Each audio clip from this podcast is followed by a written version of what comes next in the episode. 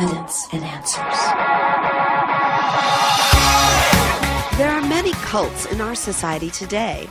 In order for us to be a positive influence on our friends who are involved in these different religions, what do we say? How do we approach the issues if we don't even understand their doctrine?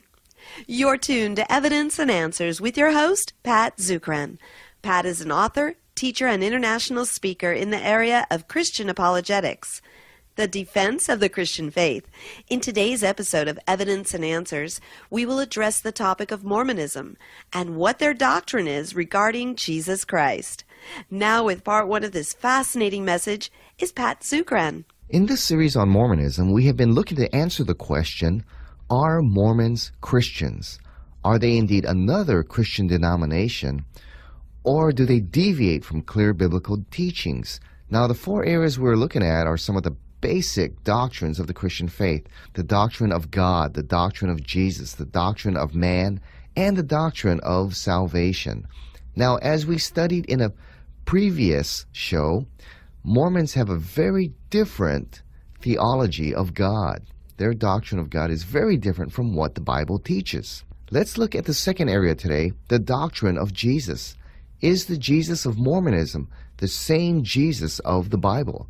Mormon apologist Gilbert Scharffs states Latter day Saints are Christians because they emphatically believe in Christ, use his name in their official church title, and believe in the Bible and the Book of Mormon, which testify to the reality of Christ and the truth of his teachings.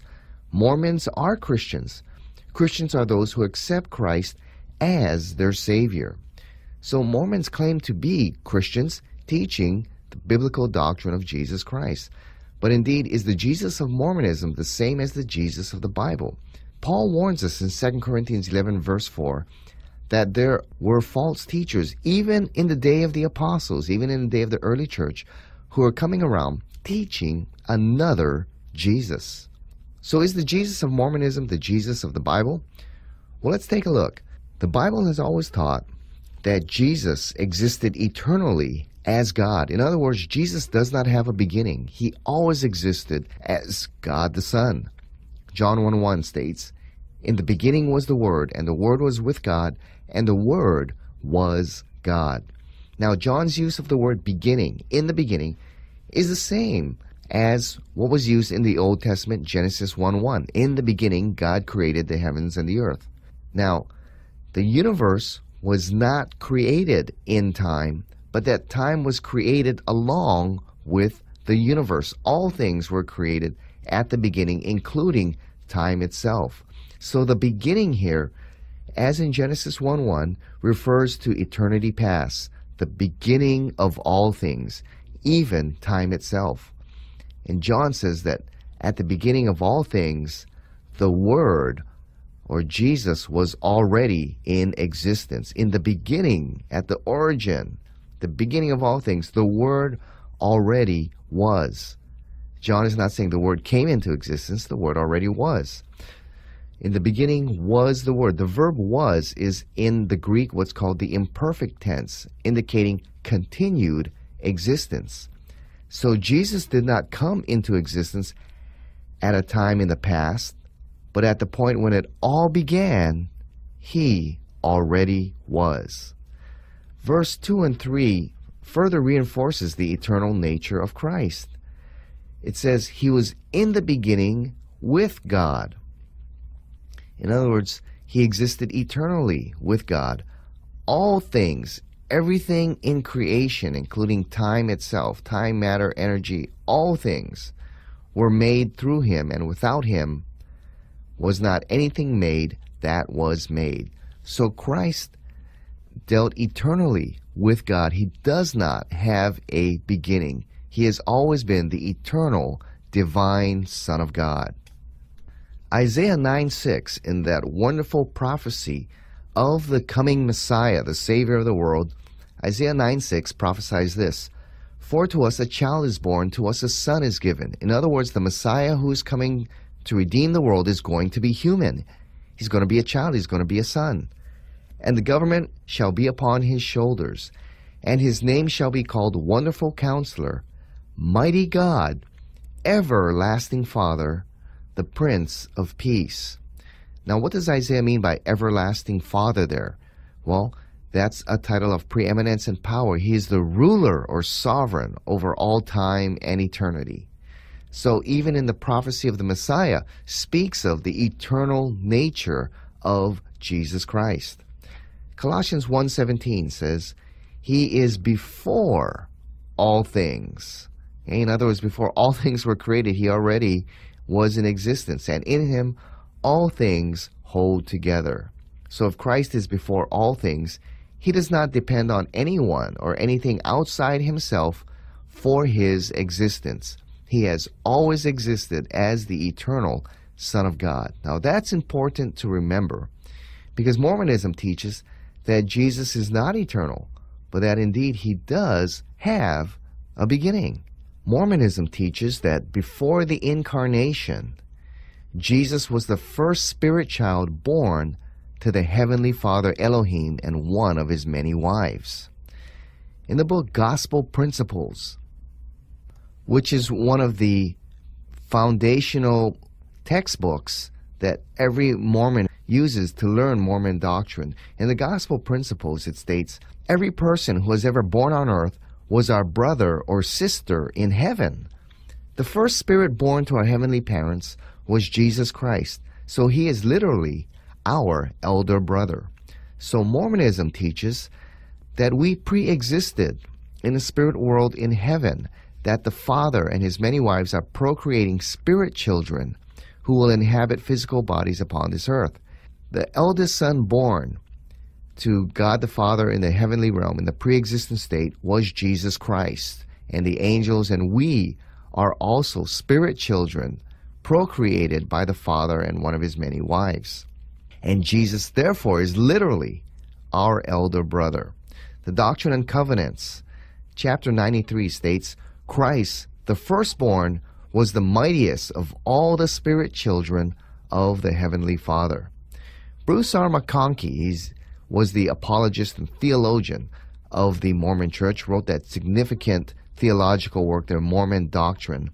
He states this All men and women are in the similitude of the universal Father and Mother, and are literally sons and daughters of deity. As spirits, they were the offspring of celestial parentage.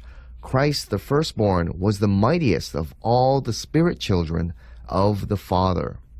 Mormon authority James Talmage in his significant work, The Articles of Faith, wrote this Among the spirit children of Elohim, the firstborn was and is Jehovah or Jesus Christ, to whom all others are juniors. So, according to Mormon teaching, Jesus does indeed have a beginning. He is the offspring of God the Father and one of his heavenly wives, the firstborn spirit child in the pre existent world.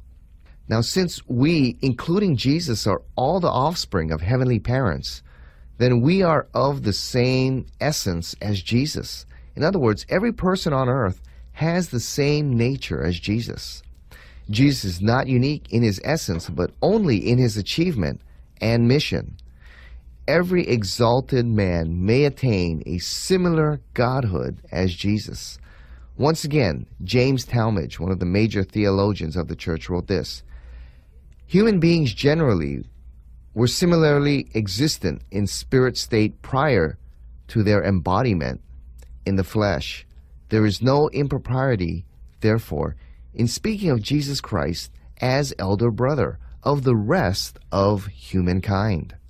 So in Mormon theology, Jesus, mankind, and the angels are actually of the same essence. And one of the things taught in Mormon theology is that Satan is the spirit brother of Jesus and also the rest of mankind. Jesus and Satan were spirit brothers born of the Heavenly Father and his wives. So, according to Mormon theology, Jesus, all of humankind, and the angels are all spirit children of the Heavenly Father and one of his many wives. Therefore, we're all of the same nature. Therefore, in Mormon theology, Jesus and Satan were spirit brothers born of the Father and one of his wives. Now, this is the story of how Satan became the devil and Christ became the Savior of the world, according to Mormon theology. In our pre existent state, God the Father called a grand council to present his plan of progression for all his spirit children. What would be the plan for them to inhabit physical bodies so they can make the journey to godhood as well? The plan was that all the children, the spirit children, would inhabit physical bodies on earth, and each would have the opportunity to choose to follow God's plan and attain exaltation to godhood as their heavenly parents had done before them. However, during each person's journey on earth, each person would sin, and therefore a Savior was needed to pay for their sins. Jesus and Satan offered to be the Savior of mankind. Jesus wanted to follow God, the Father's plan, and allow men to choose, while Satan wanted to force all individuals to do his will. The gospel principle states Two of our elder brothers offered to help. Our oldest brother, Jesus Christ, who was then called Jehovah, said, Here I am, send me. And so Jesus offered his plan and offered himself to be the Savior of the world, according to Mormon theology. As a result, Satan was upset and led a rebellion there in the pre existent heavenly world. Mormon theologian Bruce McConkie writes The appointment of Jesus to be the Savior of the world was contested by one of the other sons of God. He was called Lucifer, son of the morning. Haughty and ambitious, and covetous of power and glory, the spirit brother of Jesus desperately tried to become the Savior of mankind. Jesus became the chosen leader, and Satan became angry and led a rebellion in heaven. One third of the spirit children joined Satan in the war in heaven. Jesus and his followers defeated Satan, and Satan and his followers were cast to the earth and denied the rights to receive mortal bodies, and forever would exist as spirit children here in rebellion to Christ's plan to redeem mankind here upon the earth. Now, this whole teaching that Jesus Christ is related and in the same nature as mankind and the angels, and that Jesus is the spirit brother of Satan, this clearly goes against what the Bible teaches. For example, Colossians chapter 1 verse 16 says, "For by him all things were created in heaven and on earth, visible and invisible, whether thrones or dominions or rulers or authorities, all things were created through him and for him." So Jesus created all things, including the angels, which would include Satan.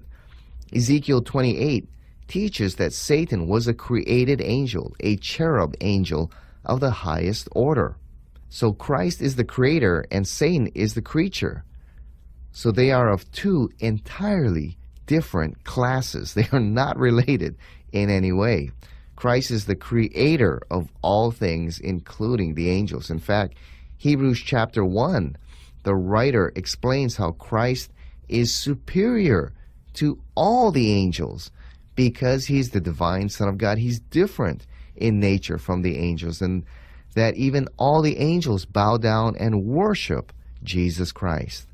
So, this whole idea of Satan being the spirit brother of Jesus goes clearly against the biblical teaching of Jesus Christ.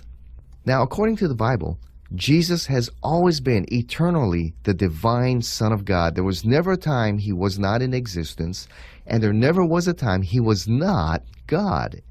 In Mormonism, however, Jesus progressed to become a God. So in Mormon theology, Jesus has a beginning, and he was not always God, but through his good works, he became a God as well as God the Father did and the other gods that preceded them. So Jesus, as a spirit child, progressed in the pre existent spirit world until he became a God.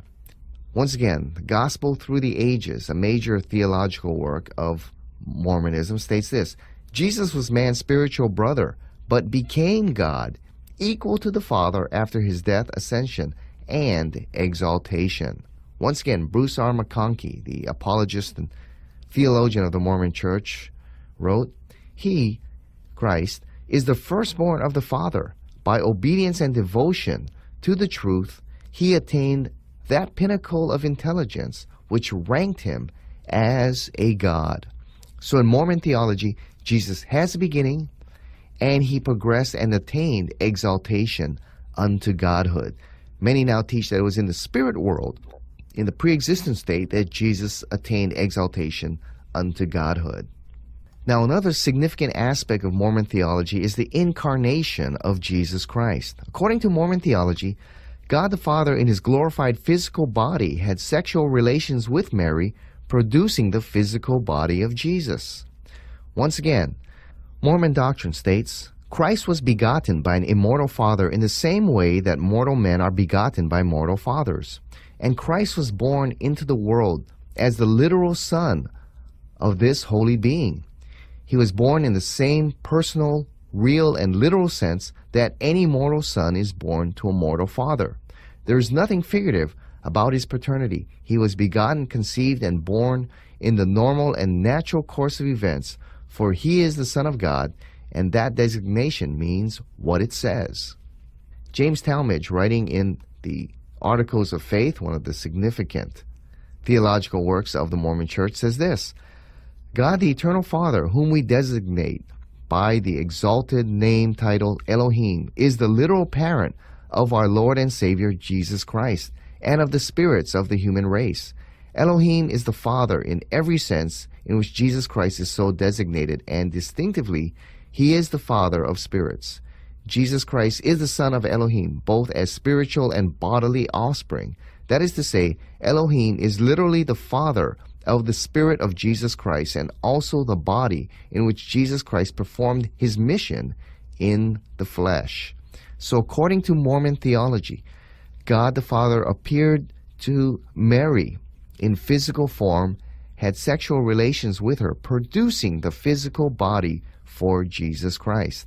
Now, that poses a very difficult dilemma in Mormonism if Mary is the spirit child of God the Father and one of his wives, then if the Father came down in physical form and impregnated Mary to produce the physical body of Jesus, this would then be incest. And that poses a difficult problem there in Mormonism. I remember sharing this dilemma with about half a dozen Mormon missionaries as we were dialoguing, and they were very uncomfortable. And finally, one of them said, I don't want to talk about this anymore.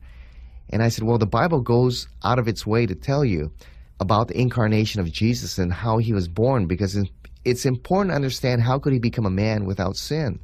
And they said, well, we don't want to talk about this anymore because this is sacred. This is something we do not want to talk about. And so they quickly tried to change the subject. But this poses quite a dilemma in Mormonism. Many say that, well, Mary remained a virgin because she had sexual relations with the immortal father, not a mortal man. That's how they get around the virgin issue. How did she remain a virgin? But once again, that whole incest dilemma does indeed pose a problem there in Mormonism. Now, the Bible teaches that Jesus was not born from the Father, but born of the Holy Spirit, conceived by the Holy Spirit. Luke 135 says, And the angel answered Mary and said to her, The Holy Spirit will come upon you, and the power of the Most High will overshadow you. Therefore, the child to be born will be called Holy, the Son of God. So it is the Holy Spirit that came upon Mary that helped conceive and give the miraculous birth of Jesus Christ, not God the Father having relations with Mary.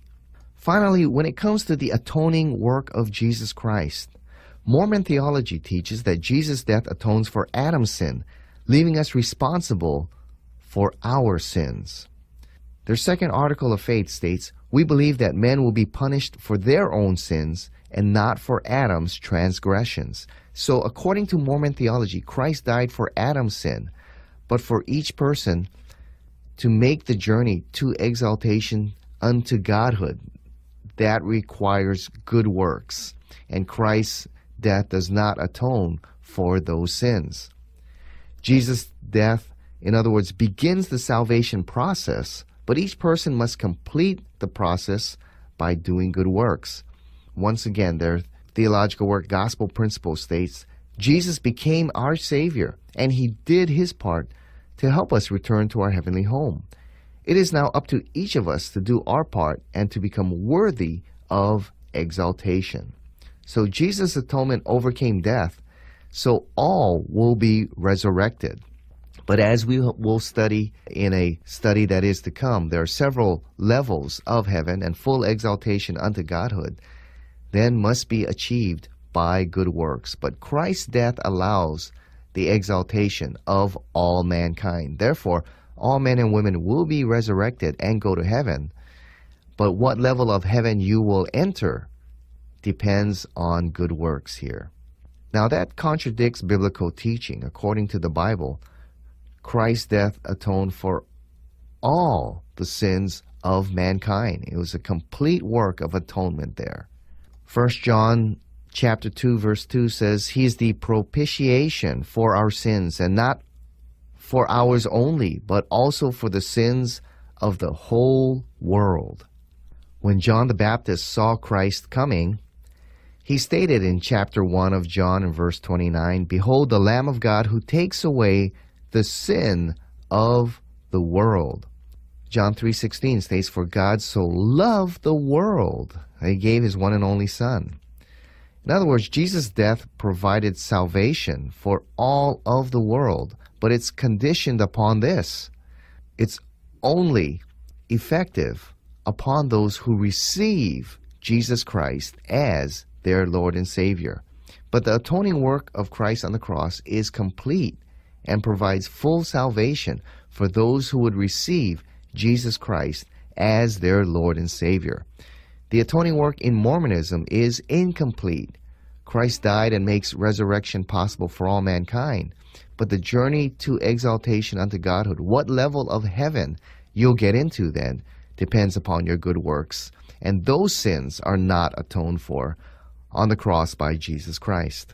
So, as you can see in this brief study we've done here, the Jesus of Mormonism is a very different Jesus than the Jesus of the Bible. The Jesus of Mormonism is a created being, whereas in the Bible it teaches he's the eternal Son of God. That Jesus is of the same nature and essence as the angels and mankind, and that Satan is the spirit brother then of Jesus Christ as well as the rest of mankind. Mormonism also teaches that Jesus was not eternally God, but progressed and became a God through his obedience to truth and his good works. And that at the incarnation, God Father, in a glorified physical body, had sexual relations with Mary to produce the physical body for Jesus. So, from what we have studied so far, Mormonism teaches a different God, and Mormonism teaches a very different Jesus than the Jesus of the Bible. Here are some very clear distinctions between clear biblical teaching and Mormon theology. Therefore, the claim that Mormons are indeed Christians comes into serious question because they contradict some major teachings of the Bible. What we have studied so far, the nature of God and the nature of Jesus Christ. Thank you for joining us here on Evidence and Answers radio broadcast. Be sure to join us next time for the conclusion to this message. If you found this broadcast to be a blessing, please consider partnering with us. Evidence and Answers relies on the generous donations from you, our listeners. Log on to our website at evidenceandanswers.org. We have a wide variety of resources available for you there. For the opportunity to donate and keep us on the air, click on the donate button on the side of our homepage. Join us again next time on the air or online for more evidence and answers.